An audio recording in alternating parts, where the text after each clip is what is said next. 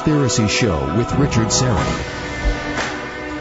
Hey, thanks for inviting me into your home, long haul truck, RV, camper, taxi, your parents' rec room, your loft, that greasy spoon just off the interstate, and your cabin in the woods. A big how-do to all of you listening in on one of our affiliate stations across North America, the podcast, of course, the Conspiracy Show app, the Zoomer Radio app, uh, those of you who watch us on the YouTube live stream, and please subscribe if you haven't already done so.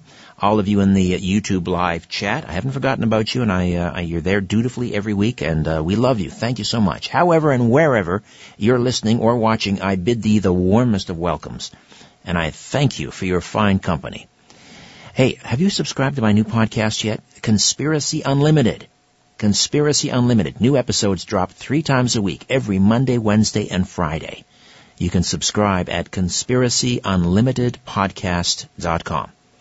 And I have another new podcast. Uh, this one has been in the works for a very long time. Uh, we are uh, we're launching very soon, I promise, on Westwood One and the Jericho Network. Chris Jericho from the WWE. So that's happening very soon, likely within a few weeks. I can't give you an actual date yet uh, until we have a few technical things sorted, but I will make a formal announcement very soon. Maybe I'll get Chris Jericho on the show to help me with that. So if you like rock and roll and you like the paranormal and conspiracies, you're going to love this new podcast. So stay tuned for that as well. My next guest is a professional science communicator who has figured out the science of Star Trek. Faster than light spacecraft, holographic crew members, and phasers set to stun. There are over 25 iconic inventions from the Star Trek television and film universe we're going to explore some of these dazzling technologies and their role in Star Trek, the science behind how they work, and how close we are to achieving them in the real world today. Ethan Siegel, PhD, born in New York, majored in three different things as an undergrad, and got his PhD in theoretical physics. After postdoctoral research focusing on dark matter and cosmic structure formation, and a number of teaching stints, he became a physics professor at Lewis and Clark College and a professional science communicator. He regularly appears on television and radio spots teaching the world about the latest news and discoveries in science. He's now focusing on writing and speaking full time. His work has appeared in Discovery, Scientific American, The Wall Street Journal, Esquire, ESPN.com, Medium, Science Blogs, and NASA's The Space Place. His blog starts with a bang is currently hosted on Forbes and was voted the number one science blog on the internet by the Institute of Physics, Real Clear Science, and uh, won the People's Choice Award from physics.org. His uh, first two books, Beyond the Galaxy and Treknology, are available, well, just about wherever books are sold. Ethan Siegel, welcome to the Conspiracy Show. How are you? I'm doing fantastic. Now, I'm uh, I'm kind of old school. I like the original series. I'm not a next generation guy. However, Captain Kirk did a wonderful series. William Shatner did a wonderful series talking also about the, you know, some of the technology and so forth. But this book really focuses on things that you have researched and, and have sort of figured out theoretically, I guess, how they could work one day.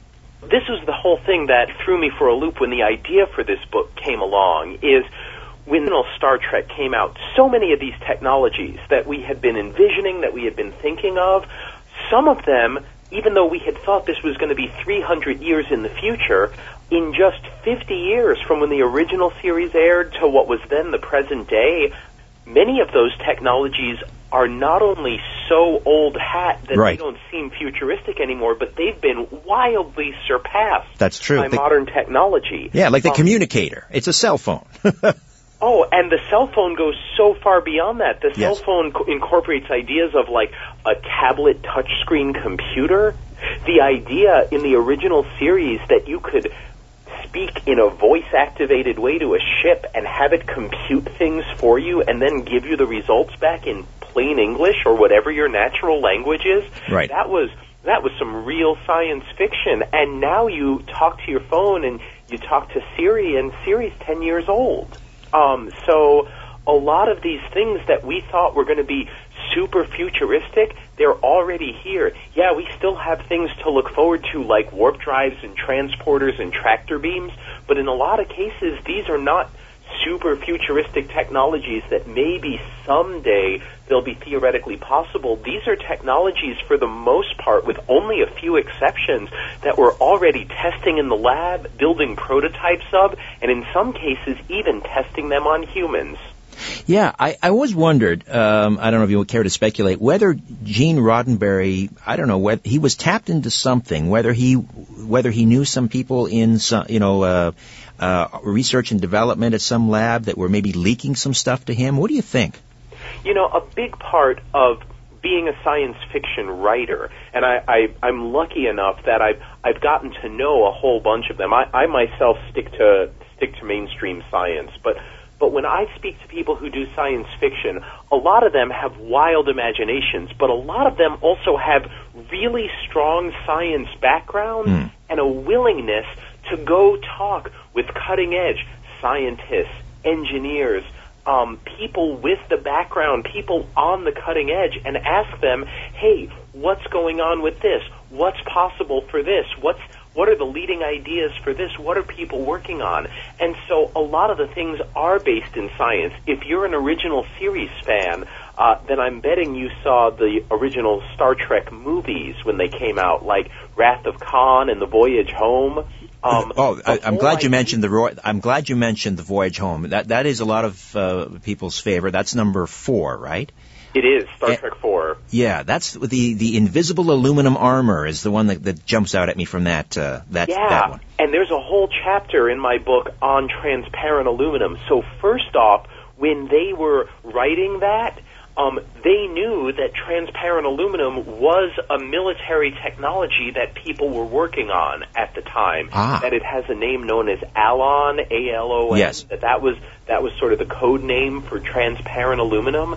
And if you've ever heard of Sidewinder missiles, these are heat-seeking missiles. The way they work is they leverage transparent aluminum they use that transparent property of the aluminum to allow that infrared light, the heat, you know, which we, we know is infrared light, to pass through the missile casing, and that's how it can track a direction of if I'm going to seek heat, what direction am I going in? That's that's why you need transparent aluminum. But in the meantime, we've now used it for bulletproof glass, and it's three times thicker and denser than even even the hardiest glass we've used. So it is, they already knew this is a technology under development. And now, here in 2018, we know this is not just a developing technology, this is a technology that's entering widespread use. Ah, and, and for those who don't maybe remember uh, Star Trek 4, The Voyage Home, this is where they are transporting two humpback whales to the Earth of their time and uh, in order to to bring them aboard the spaceship, basically they, they have to build a uh, a tank, and they got to replace uh, what like six inch thick plexiglass with uh, this aluminum um, transparent aluminum, which is like uh, what uh, one inch instead of six inches. So. Uh, yeah, they need it to be harder and denser and, and more concentrated and robust.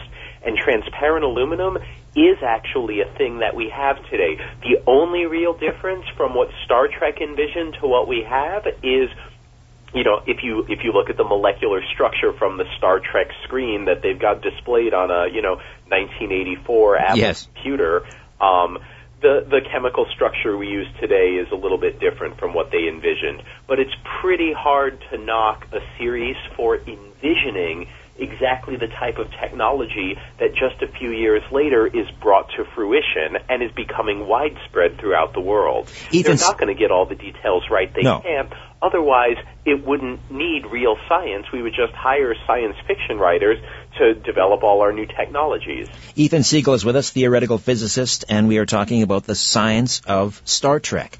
Uh, it, it, seems like not a, not an episode went by when Bones McCoy wasn't um, giving someone a shot of some sort of a space vaccine. Uh, they called it hypospray. Um, and it's kind of a, a hypodermic injection of, of medication. Um, I don't know if you talk about this at all in, in your in your book, but um, um, anything out there now or on the horizon that that might um, be similar to hypo spray? You know, it's really interesting. The older listeners out there will likely remember that they probably got vaccinated at one point via a jet injector. Hmm. And the hypo spray is totally based on a jet injector where you take this stream of air, you use it to pierce the skin, and then you put in a little fluid trail of whatever you're trying to vaccinate with. That little fluid trail goes right into where you pierce the skin. Ah. And lo and behold, you're all of a sudden full of vaccine and good to go. Now, the reality is, you know, when you have a massive life threatening illness, this is the fastest way to do it. They set a vaccination record vaccinating tens of millions of people in a span of weeks when a certain strain of, I believe, swine flu or bird flu hit in the 1970s. So people who lived in the United States during that time, I think it was around 75, might remember going through something like that. The whole issue with that, though, the reason why we use needles instead of this jet injector is there's really no way to prevent contamination. There's no way to prevent when you make that injection, when you pierce the skin, to prevent someone's bodily fluids, including their blood, Ah. From splashing back onto the nozzle. A lot of Apologies, people- Ethan. I got to jump in here. We're going to take a timeout. We'll come back and we'll Oh, pick up sorry. on. No worries. We'll pick up on hypo spray and uh, tractor beams. Seems like we're getting close on that front. Back with more of my conversation with Ethan Siegel, the science of Star Trek, right here on the Conspiracy Show. providing the evidence and letting you draw your own conclusions. This is The Conspiracy Show with Richard Syrett. Welcome back. This is fun. Ethan Siegel is with us, theoretical physicist, and uh, we are talking about the science of Star Trek. And uh, his book is uh, Treknology. Uh, and uh, he's a, uh, a PhD theoretical physicist and a, a science blogger, an award-winning science blogger.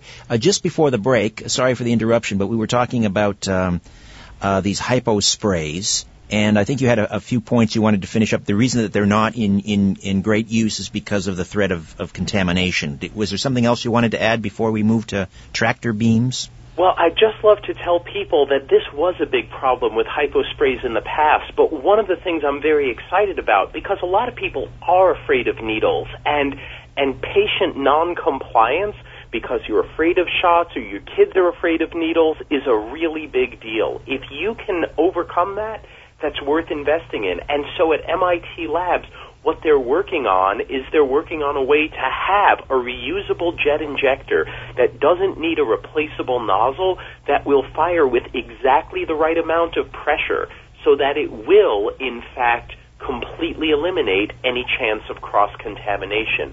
So even though this was a technology that we had, that we abandoned, there's a push to bring it back. And if they can overcome these obstacles, it'll be something that we'll see again in our lifetimes. All right. Uh, now, tractor beams is interesting. Of course, right now, if an astronaut, you know, needs to make a, a repair to a satellite, or let's say the Hubble Space Telescope, they've got to do those very dangerous. They, you know, they're tethered to the uh, the space shuttle or whatever, and do these. It's a very dangerous exercise, really. Uh, but in science fiction, of course, spaceships like the Enterprise, they they uh, they snatch each other up using these tractor beams. And I was reading something recently. I think it was the University of Bristol uh, where they're experimenting with something called an acoustic tractor beam. But it, anyway, it seems like we're on the road to actually realizing tractor beams. There are Uh, it's fascinating really. There are a few different approaches, but my favorite one doesn't even use acoustics, which are sound waves, but instead uses photons. It uses light waves. And this is really fascinating to me because it doesn't need a medium. It doesn't need the medium of air to work in. It can work in the vacuum of space. What they've discovered you can do is with multiple different laser beams, coherent light in different directions, because light is an electromagnetic wave, right? It has electric fields and magnetic fields that move perpendicular to the light, that if you shine the light with very specific properties and have it converge in a certain point, it can effectively pin matter to that point where if you tried to move it side to side or forward and back, it would exert a force that kept you in place. And as long as you weren't able, as that trapped particle, to exert a big enough force to overcome those electric and magnetic fields, you wouldn't be able to go anywhere. then what they can do is they can tune where those laser beams converge and they can drag you, the pinned objects, they can drag you towards you. They can drag you towards them. So that's a way to actually pin something in place and bring it in nice and slow and controlled. And that's really wonderful because this technology, it not only works in the vacuum of space, but we're not talking about single atoms or microscopic, like single celled animals. They've already gotten this to work on macroscopic, like visible sized objects. It's really just a question of scaling it up at this point. So we we could uh, see what within our lifetime or in our children's lifetime uh, the ability to levitate heavy objects here on Earth with such a device. You know, I wouldn't count that out at all. When you talk about how fast technology has developed, I think I think one of the fantastic things we're looking at is um, you say, hey, all we have to do is scale this up, scale the power up, find the right way to do this to implement this without harming the target, and I think we'll see that happen. Amazing, amazing. I want to talk to you about uh, uh, phasers, of course. Like stun guns, I think they were using electricity, you know, to, to control cattle like over a hundred years ago, maybe even the, the, the, the late 19th century. So some sort of version of a phaser has been around for a very long time, and we've ha- we have had stun guns probably since what the early 1970s. But where are we in the development of an actual, you know, a phaser type weapon that you could set to stun? Yeah, I mean, you know, you you say phasers and people say, "Well, we have tasers." And sure, yeah, we do. But but a taser isn't what I want. What I want from a phaser realistically and and this is something that could potentially have a real positive impact on society when you think about when you think about how deadly gun shootings are in, in the hand of law enforcement or in the hands of civilians um, if there were some way to effectively, at a distance, disable a target without causing physical harm, that would just be that would be such a boon to society in so many ways. Yes. And the military over the last 10 years has actually been working on this. So this is completely different than a taser. You don't need to make electrical contacts and and and pump electricity through something and that's how you theoretically disable someone. Instead, what the military has developed is a two-phase plasma pulse. And let me tell you how this works. Is this first pulse is what we call ultraviolet light. Now, you know light comes in all sorts of different wavelengths. We have visible light that we can see, and then we have shorter wavelengths like ultraviolet light that'll give you a sunburn but but can ionize atoms. It can knock electrons off of atoms and molecules. And then you have the lower wavelength stuff, things like infrared radiation or microwave radiation that's that's heat based or that causes molecules to rotate. These are longer wavelengths. We can't see either one, but they're very important for what they do. So now let's take a look at what this two-phase pulse is. The first phase is an ultraviolet pulse. So when it hits the target, and this is very collimated like a laser, when it hits the target, it creates, by kicking those electrons off, a small amount of ionized plasma. The ultraviolet light by itself this first pulse by itself, it isn't enough plasma to burn anything or harm anything. It just creates some ionized particles over there. Then that second pulse, though, this is high energy infrared or microwave light. The worst you'd ever feel from it if it struck you was just it would get warm. It would feel like heat. But if it strikes that plasma, the place where the first pulse went, the plasma is going to absorb all of that energy. And when you have particles that absorb a lot of energy in a really short amount of time, they heat up. They heat up and they expand. And in the real world, that means if I fire this two-phase pulse at you, and the first pulse hits you in the chest, you know, maybe your shirt or your skin will have some of the molecules on it ionized. So there'll be some nuclei that are ions, and there'll be some free electrons.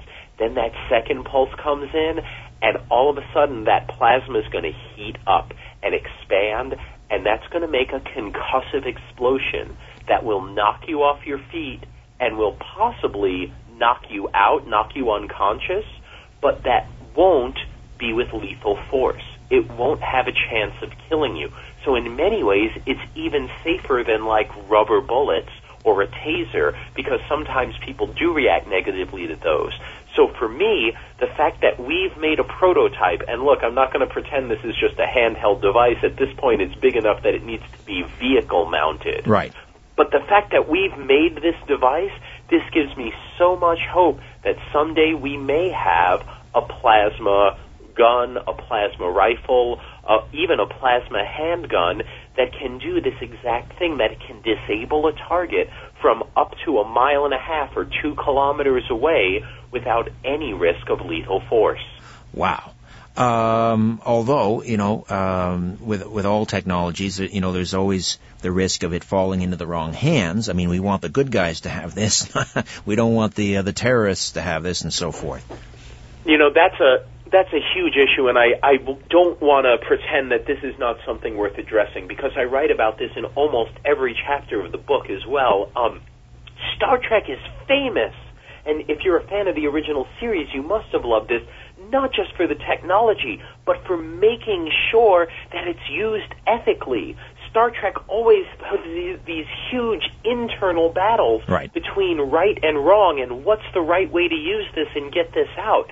And the technology, if I can tell you that I'm most worried about it, and I'm sorry to bust into the next generation here, but next generation fans will really uh, remember iconically Geordi LaForge's visor. Right, right. Is blind from birth, and he has these implants in his temples. He hooks a visor up into that, and all of a sudden, these signals that his visor picks up go through his temples into his optic nerve and gets transmitted to his brain so he can see without having working eyes.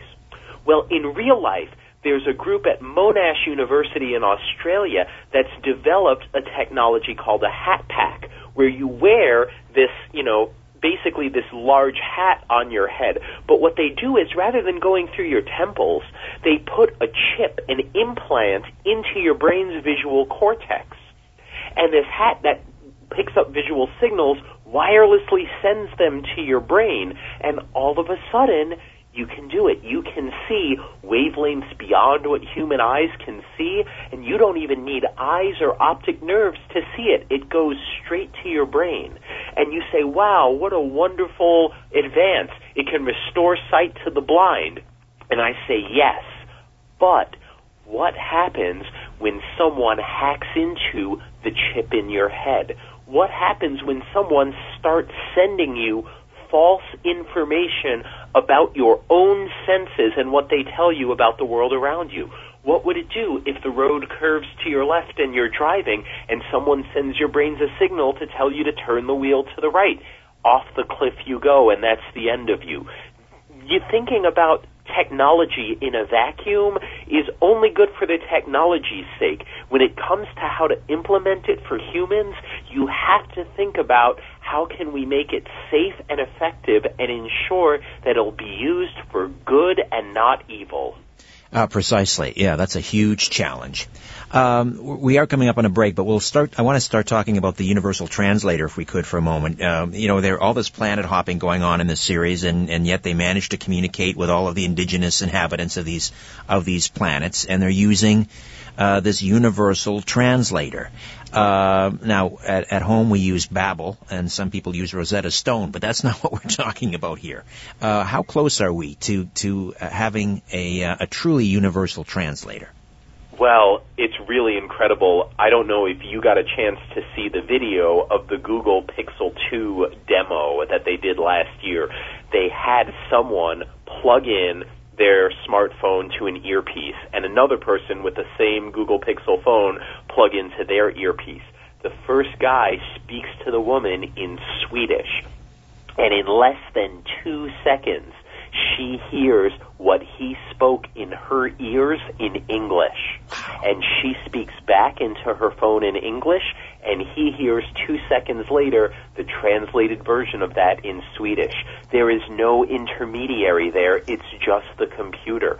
the key is if you understand both languages well enough and how they go back and forth to each other, you can do this. You can have a universal translator right here and now. That's remarkable. oh my gosh. Uh, this is uh, this is an absolutely amazing discussion. Ethan Siegel is with us, and we're talking about the science of Star Trek, and uh, the book is called Treknology. Treknology. Uh, how that book must just be uh, insanely popular. Uh, how is that doing for you? You know, as far as I can tell, um, it's you know obviously if you haven't picked up a copy and you're thinking about picking up a copy, I, I strongly recommend it. Not just from like an author's perspective, but from a fan's perspective. Um, there are over a hundred full color images from all of the original Star Trek series. We have 28 separate technologies featured in there, and it is it is a feast for the eyes and for the mind. Um, so it's selling pretty well. Um, it's got excellent reviews. You can check it out anywhere reviews are had, like on Amazon.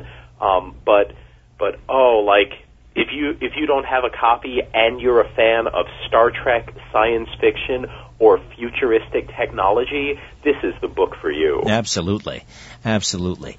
Uh, I, I, guess we got a couple minutes before the break. I want to just throw this one out there. We mentioned the voyage home, which was episode four.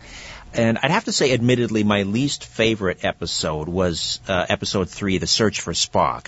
Uh, however, there was one cool thing, and that was the torpedo coffin. Of course, this is where they, uh, the beloved Mr. Spock is, uh, um, basically, you know, they they place his body in in a uh, in a coffin, and they fire it out of this torpedo bay, uh, and he lands on this uh, on this barren planet, which is about to undergo this, you know, rejuvenation and so forth because of the Genesis project. But torpedo coffins, um, when we might when might we see those? Oh, I mean that. So that's interesting because I do write about photon torpedoes in the book, mm-hmm. but I don't write about torpedo coffins. I, I do mention that they use the torpedo casing as a coffin, but really the the only thing keeping us from having torpedo coffins is the fact that it's expensive to launch coffins or anything to space. I, I have a strong hope that our buddy Elon Musk is going to help us out with that um, and that if you wanted your body or the body of your loved ones launched into space upon death, that this might be a routine thing that we see coming up this century. The Star Trek coffin. All right, we'll take a time out. We'll come back with Ethan Siegel, theoretical physicist, Treknology, right here on The Conspiracy Show. We'll also open up the phone lines. Questions and comments for Ethan. All you Trekkies, phone lines now open. Stay with us. Loose lips sink ships. And sometimes corporations. Got something to say? Call Richard Syrett now at 416-360-0740 or toll free at 1-866-740-4740.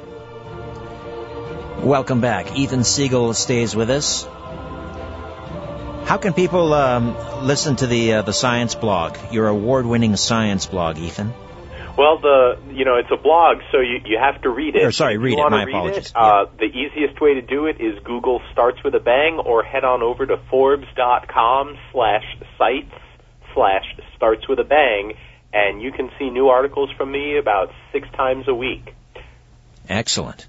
That's and I did want to tell you, you know, you had asked about burial in space. Yes. Uh, there, people are actually sending up remains samples of themselves into space. You know who the first human being was to have their remains sent to space? Uh, it was Gene Roddenberry. Ah, makes On sense. October 22nd, 1992, they launched his remains aboard Space Shuttle Columbia and they left it in low Earth orbit, where it continues to orbit today. Ah, Wow, I can't believe it's been 20, over 25 years since he passed. I do want to get around to warp speed, of course, and transporters. One of the handy uh, scientific tools that appeared almost in every episode was that it reminds me of the old realistic tape recorders we used to have, and of course Spock had it over his shoulder, and he would use it to detect everything from oxygen levels and so forth, and that was the tricorder. So, oh, yeah. what do we have now, or or how far are we along the road to getting one of these tricorders? Well, you'll remember that tricorders had a lot of different functions when they first started, right? Yeah, it could a be medical or engineering. Could be, yeah, it could be for weather, or it could be for detecting like ge- geological things, um, or it could be for scanning humans. And it's really that latter function that we've been focusing on is is how can we have a tiny, lightweight medical diagnostic device that would be non-invasive that can tell us all sorts of important things.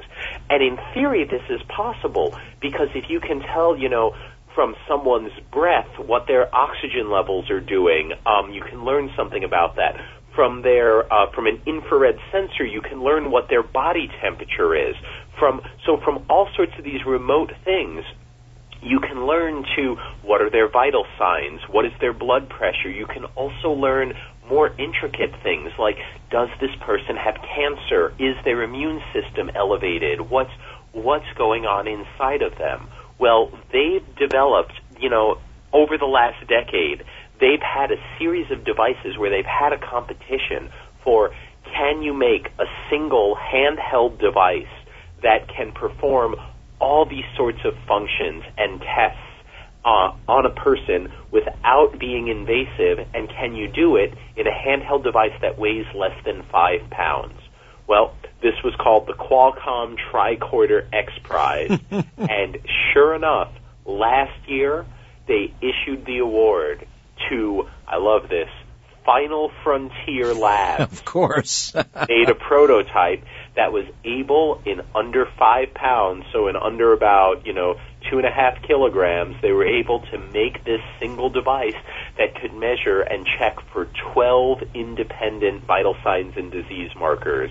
Um, and and yep, and that that has been a continued area of development. And how amazing would that be? That you know, if you could go, you know, to some remote place on an expedition and if someone were to fall ill, as long as you had one of these tricorder devices with you, uh, you can know what was going on with them. It wouldn't be some mystery illness until you got them to a hospital. This could revolutionize first aid. It could revolutionize field medicine. It could revolutionize health for people who go hiking or backpacking or backwoods camping.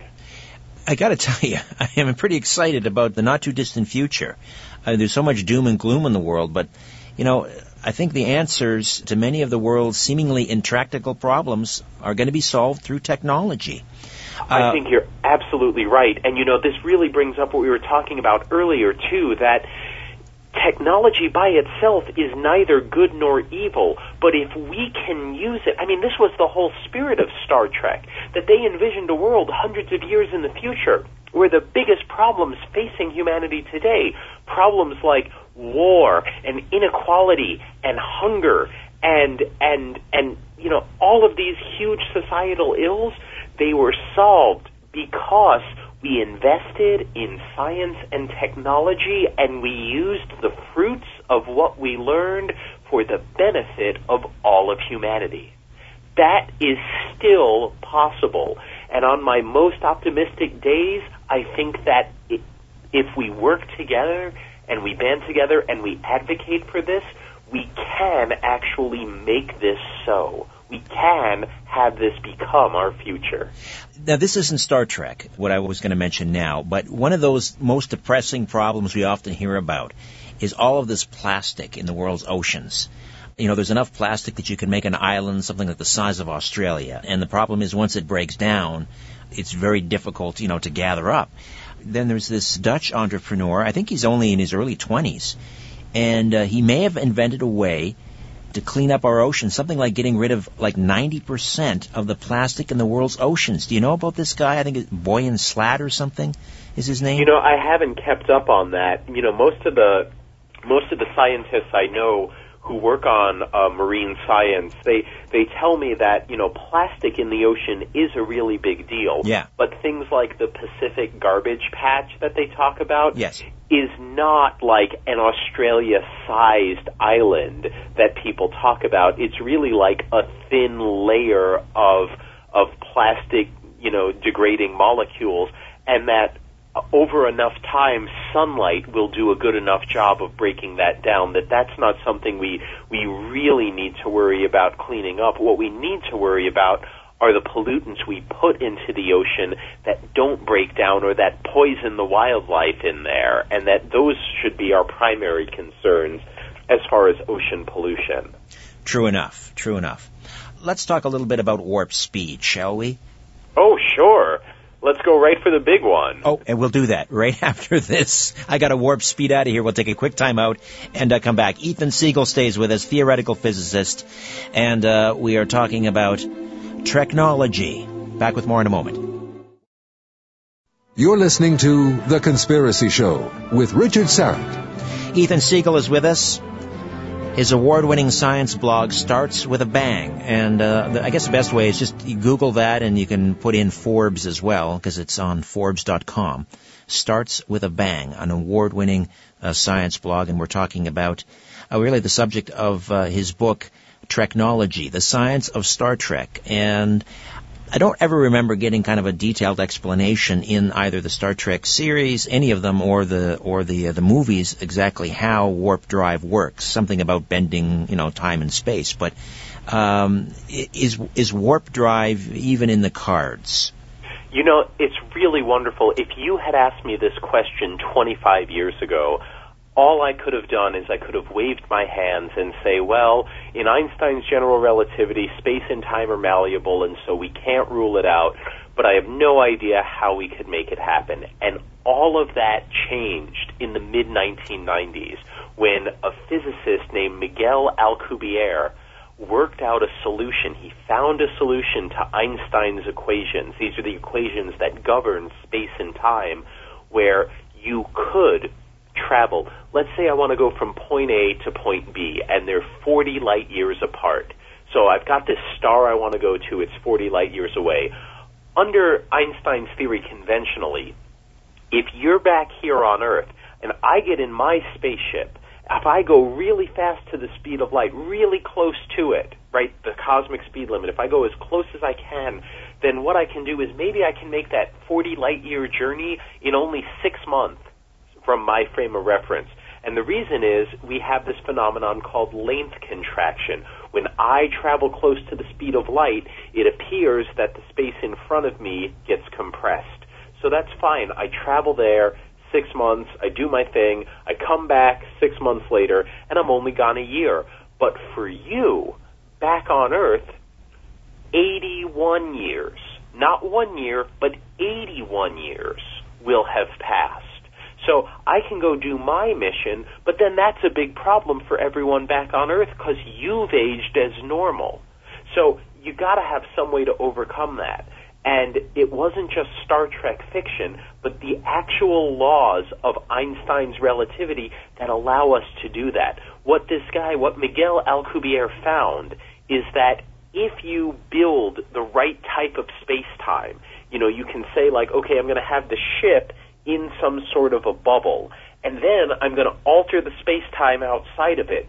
And what I'll do is instead of moving close to the speed of light and having space appear to contract in front of me, you can actually deform space itself so that the space in front of you in the direction you want to move does compress.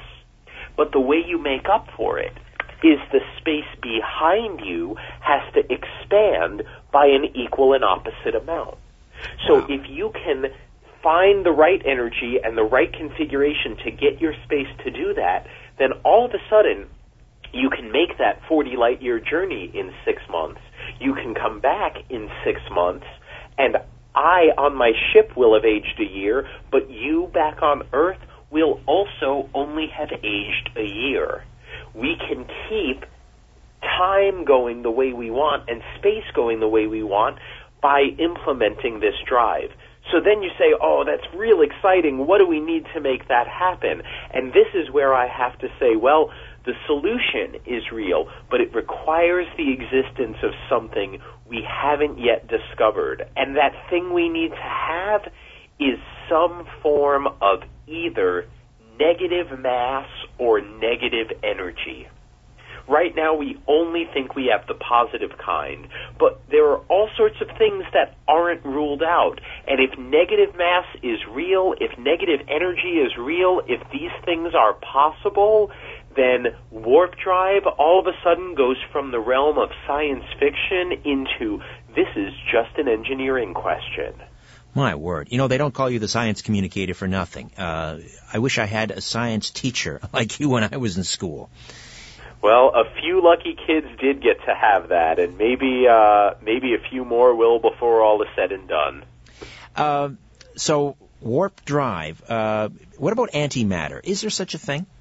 Oh, there absolutely is such a thing as antimatter. In fact, antimatter may be the key to unlocking warp drive. Here's an example. When you when you have normal matter, you know, whatever it is, like any atoms, if you drop them in a gravitational field, they fall down. Right here on Earth, they fall down towards the center of the Earth at 9.8 meters per second squared. Right. What does antimatter do? Believe it or not, we've never measured it. We believe antimatter, and we've made it. We've made antiprotons, anti-electrons. We've brought them together and made neutral anti-hydrogen atoms. We've tested its spectral lines and properties, and we've discovered that, yep, it behaves just like normal hydrogen, just like it's supposed to. What's really fascinating is we've actually confined it and kept it away from matter, because matter and antimatter annihilate. But if you take your neutral antimatter, we've been able to keep it stable for like 20 minutes at a time, which is a really big deal. We're not talking tiny, tiny fractions of a second. We're talking like real long time scales that you just can have these atoms and stare at them. What direction do anti-atoms fall in a gravitational field? We've never measured it well enough. There's an experiment going on at CERN the same labs where they have the Large Hadron Collider, right. they also have what's called the ALPHA experiment, where they are creating and working to measure the fundamental properties of neutral anti-hydrogen. If it turns out that antimatter falls up in a gravitational field instead of falling down like normal matter does, then all sorts of Star Trek inspired technologies like warp drive, like artificial gravity, they become real possibilities. That's the last element we need to make these things physically plausible. And this could actually happen if antimatter has this property that we haven't yet measured or decided. Fascinating. Um, my uh, my producer Albert wanted me to ask you this. I think it's a great question, and uh, we we've mentioned Ben Rich on this program a number of times. The the former director of Lockheed Martin's sort of secret uh, pr- uh, program Skunkworks, and his often repeated line. I don't know if it's apocryphal or not, but he supposedly said, "We have things in the desert in hangars that are 50 years beyond your wildest imagination. If you've seen it on Star Wars or Star Trek, we've been there, done that, or decided it wasn't worth bothering." Do you think that that Ben Rich actually? I mean, whether or not he said those things, I mean, is it true? Do you suppose? Well, you know, the military, we know they've developed a whole lot of things that you know that we don't have access to. That you know, you know, the the classic line that I hear is, "You're on a need to know basis, mm. and you don't need to know that." Right. Um, so when you talk about what they've developed, well stealth technology, um, that was something that started with the military. That was something that started, in fact, at Skunk Works, where they had the Blackbird SR-71 right. and its predecessor vehicles. Um, so when you talk about is that possible? Oh yeah, I'm sure they have a slew of things. You may have heard, you know, it's in the news right now because the you know fiscal year 2018 budget is threatening to cut it. Um, you might have heard about NASA's WFIRST telescope. Mm-hmm. This telescope is basically uh, the same body as the Hubble Space Telescope. NASA was approached by the U.S. military a few years ago and basically said, "Hey, uh, you know the Hubble Space Telescope? Well, uh, we have a couple of extras of those. Do you want two?" and NASA was like, "Yeah, of course we do." Well, that tells you that if the Department of Defense has two that they're just giving away to NASA, that leads you to believe there's probably more than two in orbit looking at things on Earth that scientists don't generally know about. So, um, yeah, I totally believe that the military has developed some really amazing technologies. When they can spin them off and put them to good use in the world, they do. Sometimes when they choose to keep the technology a secret, they do that.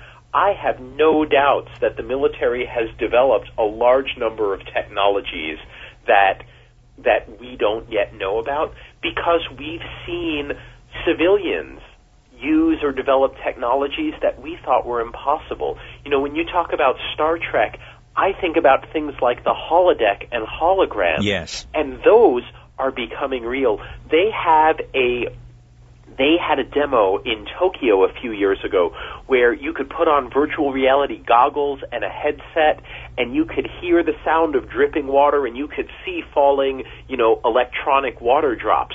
But the most amazing thing was if you put your hand out under them and you hit one in three dimensions, you know, left, right, up, down, and forward, backward, if you got your hand under where that water drop was supposed to be, Yes. they had infrasound sensors set up that you would feel Oh, that gosh. water drop splash whoop in your hand and it would actually feel wet.